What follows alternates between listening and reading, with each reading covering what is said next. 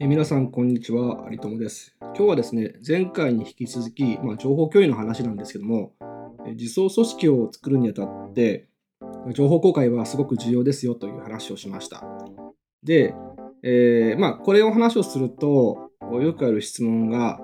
えー、どこまで公開すればいいのかと、えー、あまり公開したくないなという話を聞くんですけども、これはですね、え、まあ、結論言ってしまうと、公開しないデメリットトよりも、まあ、公開したメリットの方が大きいというのが、まあ、私の経験から言えることだと思います。上場企業とか基本的にはその決算とか公開しますよね。まあ、これは義務なので。で、えー、まあ、あの、公開したくない理由というのはいろいろあると思うんですけど、一つはまあ、これはダメですけど、なんかやましいことをしてると。まあ、これはまあ、まあ、まあ問題外として、あとはなんか、ライバル企業がどうのこうのとか、情報が漏れたりとかっていう話もするんですけど、上場企業でさえ公開しているので、そこまでですね、心配する必要も、まあ、数字が、決算の数字が見えたところでですね、まあ、ライバル企業はどうこうっていうようなとこまではならないケースがほとんどなんですね。で、まあ、いろいろこの言い訳ではないんですけども、まあ、理由を並べるんですが、結局はですね、えー、まあ、一言言ってしまえば、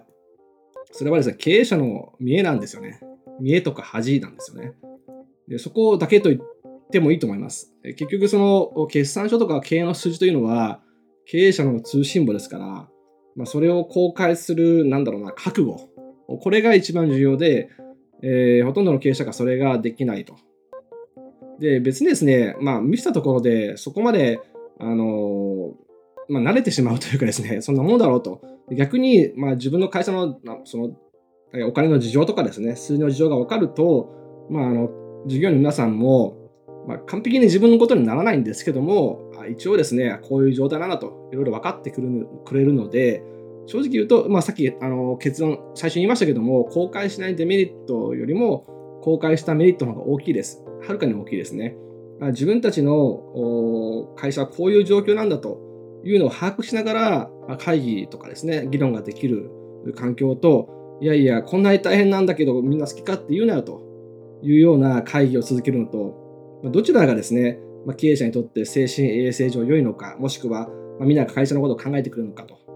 そういうのを天秤にかけたときは、まあ、自分のですね、見栄とか恥は一旦置いといて、まあ、経営の数字とかですね、公開しちゃうと。で結論ですね、その結果、まあ、あの、情報の透明性とか組織の透明性っていうのは、まあ、あの従業員働いている方からすれば、まあ、信頼感にもつながりますし、逆にですね、何も見せないというのはですね、不信感とか、まあ、よくわからない憶測とか4大とかですね、えー、そういうことになりますので、まあ、あの出して困ることほとんどないので、思い切って出しちゃってくださいというのがですね、今回の話です。はい、以上です。